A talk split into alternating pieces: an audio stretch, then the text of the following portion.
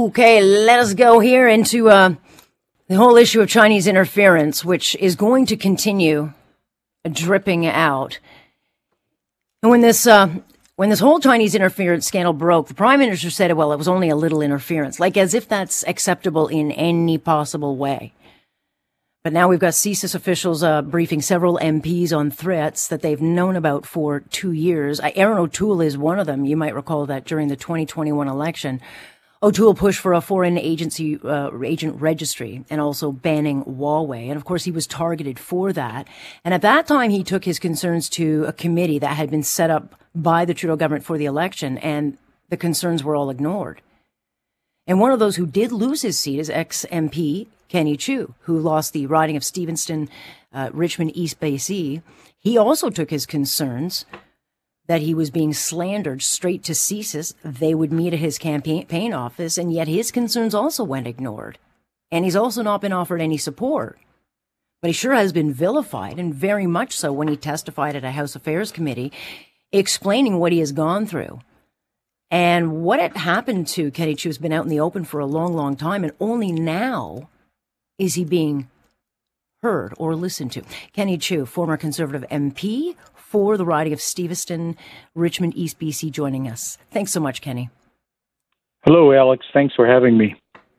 So you testified um, a few days ago, uh, just before the weekend, and it was interesting to watch you because out of everybody who's been affected by this, and I know certainly many in the Chinese community who are not pol- politicians have been for years, but you're kind of the original face of the cost of this interference because it's well known that you had lost your seat, and you were saying at that time it was because of Chinese interference. Why did no one listen to you?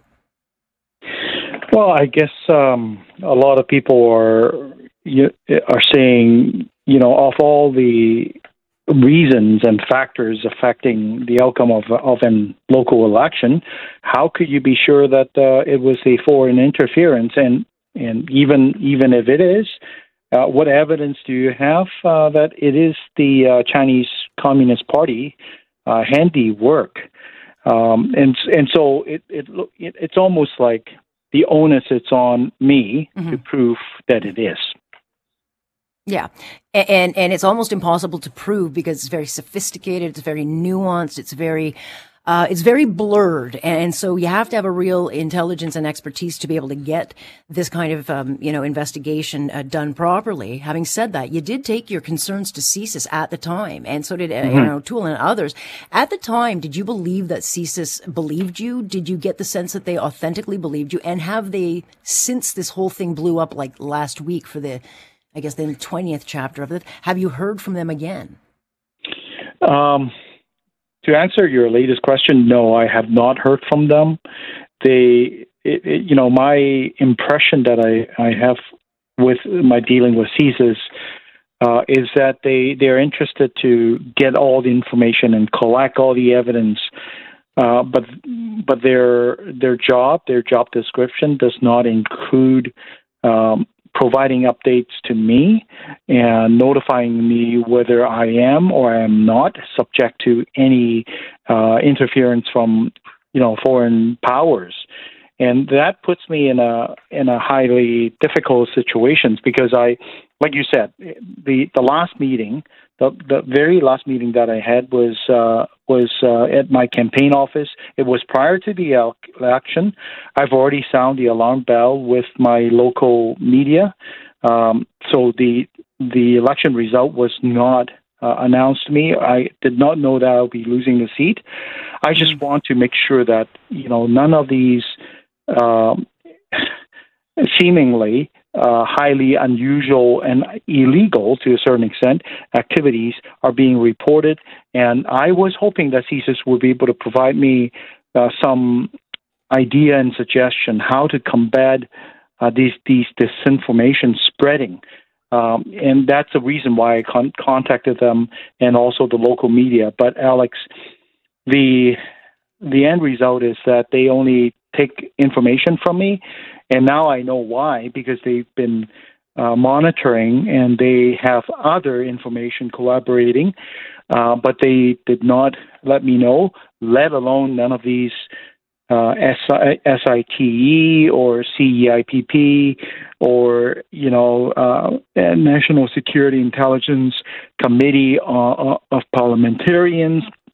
None of these acronyms have have provided me with any um, support or help. Yeah, I, I, and and it's hard not to think, uh, but you feel, I, I think, it, fair to say that you feel failed by this country. Well, I definitely expect more for a sovereign country like Canada to stand up and protect its uh, its institution, its citizens. Remember, you know, it, it only it's, it's like a short few months ago when the CBC reporters start bringing up questions about foreign interference. The prime minister had the gall to to accuse us for uh, Asian anti-Asian racism. Right.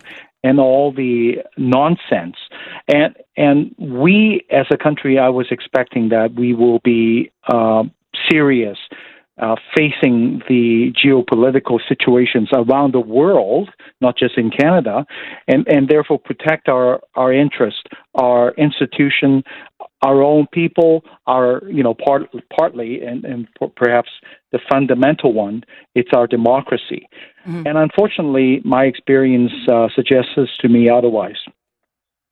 Yeah, look, I know Marcus Kolga. I mean, he's investigated uh, the campaign. He actually highlighted the campaign that was uh, was um, was you know targeted at you. So this is not new information to anybody uh, in Ottawa that you had been targeted with uh, with really vicious slander. Having said all that, I mean, I saw your testimony. It was quite condescending. Um, you know, uh, the way you were spoken to. And so, coming out of, of what you have seen, certainly learning about Michael Chong um, and all the others, uh, and seeing this diplomat now being kicked out, do you at all, Mr. Chiu, believe that this government is serious about getting to the bottom of this? Do you get the sense that uh, there, there's any actual, real, tangible change on the way? Well, my my concern is from the evidence from from their reaction and response, it looks like that they're still being dragged uh, and and pushed to to act. I, I would have hoped that, uh, like Australia, it, it, the national security issue it's a it's a nonpartisan, it's a bipartisan stance. It doesn't matter whether it's uh, center left or center right that is in government. They will they will stand united uh, and, and present a united front to to these uh, ambitious uh, foreign regimes. But our government seems to be different. It it looks like that um, when there is a headline today, they will then announce uh, the next step. You know what they're going to do. Uh, and then and then they will just stay quiet, and hopefully it will drag on, and Canadians will will then forget about it maybe in half a year, maybe in a few mm-hmm. months, and then until the next election. That's a feeling that I get. Um, you would you would expect a mature uh, nation that is in the interest of protecting itself would get to the bottom of it. The very first thing, uh, Alex, it, it would be the public independent inquiry, understanding that not on not all information and not all evidence uh, can be completely open to the public. We and nobody's asking for that, but at least through a an independent uh, public inquiry, uh, we as Canadians will be able to see how deep the infiltration is and how why the interference has been. Uh, and so far, we're still being denied of that. Uh, the prime minister is hiding behind this rapporteur that he invented. Um, Unfortunately, in, in Canada, of our 338 uh, million people, there's only one that can actually make that decision, and that's the Prime Minister of Canada. Mm-hmm. And sadly, uh, we know that he's not in any rush to do so. Well, Mr. Chiu, we'll continue talking, and uh, and I appreciate your time on this. Thanks so much. Thank you for having me again. Thank you. That is uh, Kenny Chiu, who uh, hopefully people will start listening to him at some point because he really did raise the flag a long, long time ago.